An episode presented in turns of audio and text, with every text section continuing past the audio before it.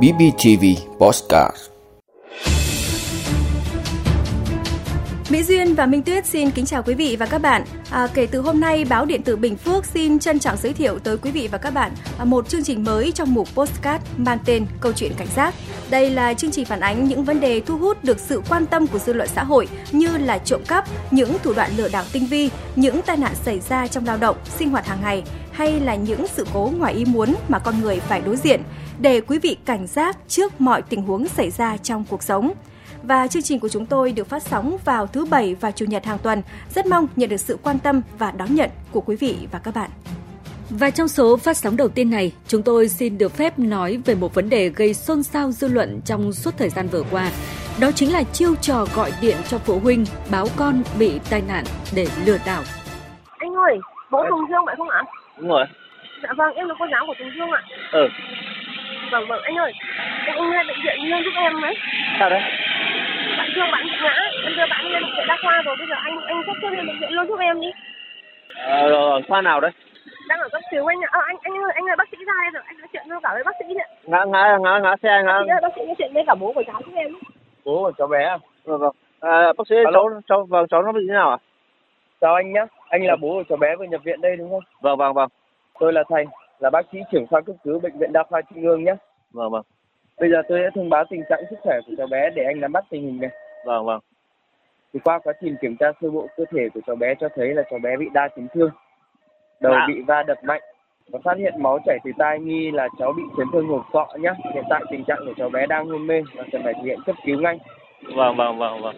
Anh đã nghe rõ chưa? Vâng Tôi vâng. đã thông báo qua tình trạng sức khỏe của cháu bé. Khi nào anh có mặt tại bệnh viện thì tôi sẽ trao đổi cụ thể sau nhé.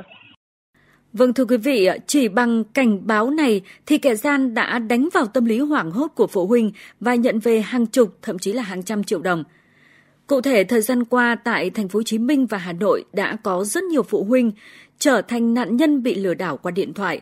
Theo phản ánh của một số phụ huynh, các đối tượng lừa đảo mạo danh là giáo viên hoặc nhân viên bệnh viện gọi điện trực tiếp đến số điện thoại của phụ huynh báo tin về việc học sinh bị tai nạn đang cấp cứu tại bệnh viện với yêu cầu cần tiền phải phẫu thuật gấp để cứu tính mạng.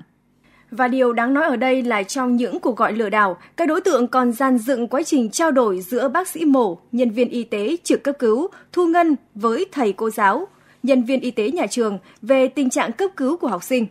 Cuối cùng, các đối tượng hối thúc các phụ huynh chuyển khoản vào tài khoản do chúng chỉ định để chiếm đoạt. Qua thông tin từ các đơn vị chức năng của Bộ Công an, từ đầu tháng 3 năm 2023 đến nay, Công an thành phố Hồ Chí Minh đã ghi nhận gần 20 trường hợp phụ huynh học sinh bị lừa đảo với tổng số tiền hơn 1 tỷ đồng. Cụ thể là một phụ huynh có con học tại trường Hoàng Diệu, quận 4, thành phố Hồ Chí Minh bị lừa chuyển khoản gấp số tiền là 20 triệu đồng với lý do con của họ bị ngã chấn thương sọ não đang cần tiền mổ gấp. Hai trường hợp khác là phụ huynh của trường học quốc tế Canada ở quận 7 và trường Á Châu ở quận 10. Theo thông tin, đối tượng đã yêu cầu mỗi phụ huynh chuyển khoản là 200 triệu đồng để điều trị cho con. Trong đó có một phụ huynh đã chuyển khoản hai lần vào hai số tài khoản lạ, tên Nguyễn Duy Thái và Thạch Vũ Hà, tổng cộng 200 triệu đồng. Còn tại Hà Nội, thời gian qua, Công an thành phố Hà Nội liên tiếp nhận được các đơn trình báo lừa đảo. Điển hình Công an quận Nam Từ Liêm nhận được hai đơn trình báo của hai phụ huynh về việc khi đang đi làm thì nhận được số máy lạ tự xưng là giáo viên nhà trường. Người này thông báo con của họ bị ngã từ trên tầng xuống, đang cấp cứu tại bệnh viện trong tình trạng nguy kịch. Sau đó, hai nạn nhân được nối máy đến một người tự xưng là bác sĩ, yêu cầu chuyển tiền để phẫu thuật gấp. Một người đã hai lần chuyển tiền với tổng số là 200 triệu đồng, còn một người chuyển vào tài khoản của người tự xưng là giáo viên nhà trường là 40 triệu đồng. Sau thành phố Hồ Chí Minh, Hà Nội thì hàng loạt phụ huynh ở nhiều tỉnh thành khác cũng bị lừa đảo cùng một kịch bản tương tự. Các số điện thoại gọi đến đều công khai và lặp lại, ví dụ như các số điện thoại sau 070 890 5396, 0764 785 465, 0774 197 026, hay số điện thoại 0768 107 537, 0328 817 027 được dàn dựng hết sức công phu để đánh vào tâm lý hoang mang của phụ huynh để lừa đảo chuyển tiền phẫu thuật. Vụ việc này đã gây ảnh hưởng tiêu cực, tạo tâm lý hoang mang lo lắng cho phụ huynh học sinh, sinh viên về công tác bảo đảm an ninh an toàn trong các nhà trường và cơ sở giáo dục. Vâng, thưa quý vị, một điều đáng lưu ý ở đây đó chính là hầu hết các cuộc điện thoại lừa đảo đều diễn ra trong giờ học, nên phụ huynh khó liên lạc được với giáo viên chủ nhiệm. Vì lo cho con, nhiều người đã vội vã chuyển tiền vào tài khoản của kẻ gian từ vài chục triệu cho đến vài trăm triệu đồng. Tuy nhiên, vẫn có nhiều phụ huynh khác cũng đến trường tìm thông tin sau khi nhận được cuộc gọi thông báo con bị tai nạn chấn thương sọ não. Những phụ huynh này đã bình tĩnh hơn sau khi nhận được cuộc gọi đã không vội vã chuyển tiền mà chủ động đến tận bệnh viện tìm con hoặc là chờ xác nhận từ giáo viên nên đã thoát bẫy. À, Mỹ Duyên ạ, à, sau khi mà cập nhật những cái thông tin trên thì có một điều mà bản thân Minh Tuyết rất là thắc mắc, đó là tại sao những kẻ gian này lại có được số điện thoại của cả cha và mẹ học sinh, cũng như là những thông tin như là lớp học này, trường học này và tên tuổi của các em nữa.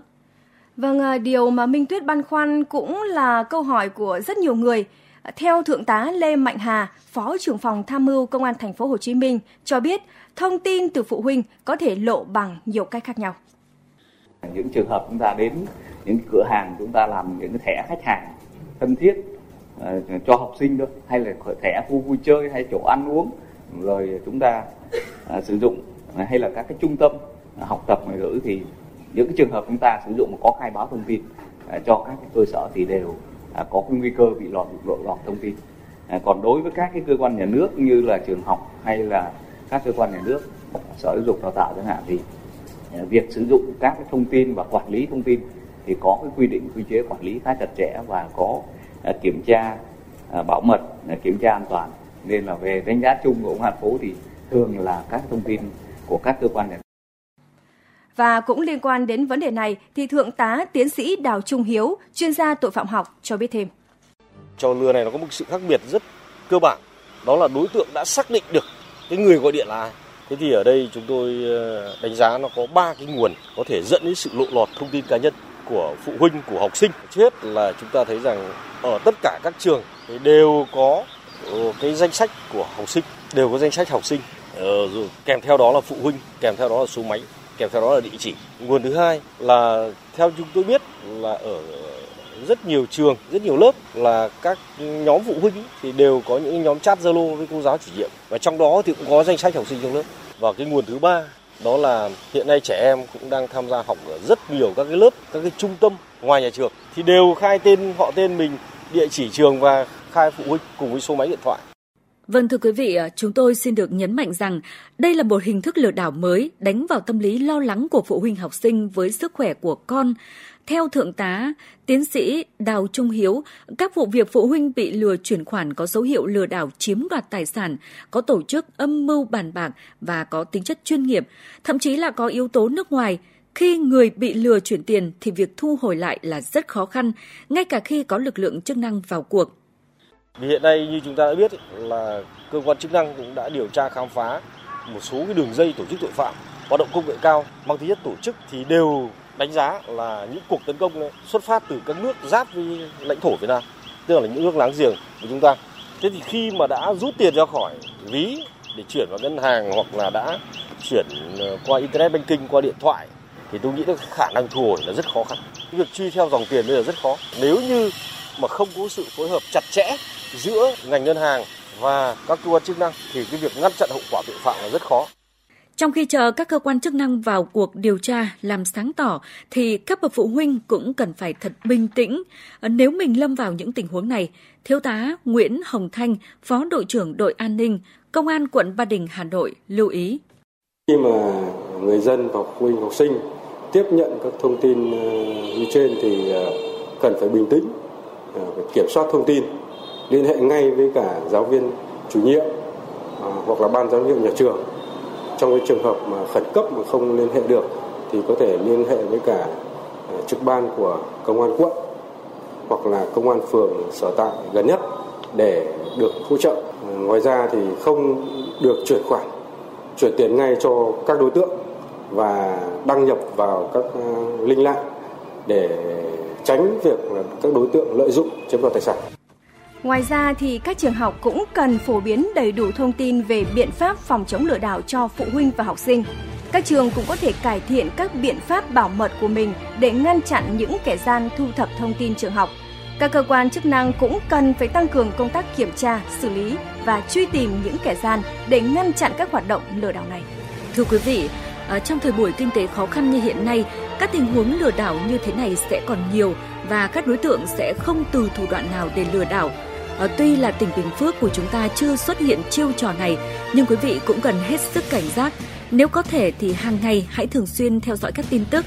Hy vọng là với những sự việc mà chúng tôi vừa kể trên đây đã mang đến cho quý vị thêm những thông tin cần thiết để phòng ngừa hiệu quả các loại tội phạm này, tránh mắc bẫy các đối tượng xấu quý vị nhé. Còn bây giờ thì thời lượng dành cho câu chuyện cảnh giác xin phép được khép lại tại đây. Mỹ Duyên và Minh Tuyết hẹn gặp lại quý vị và các bạn ở các số phát sóng tiếp theo.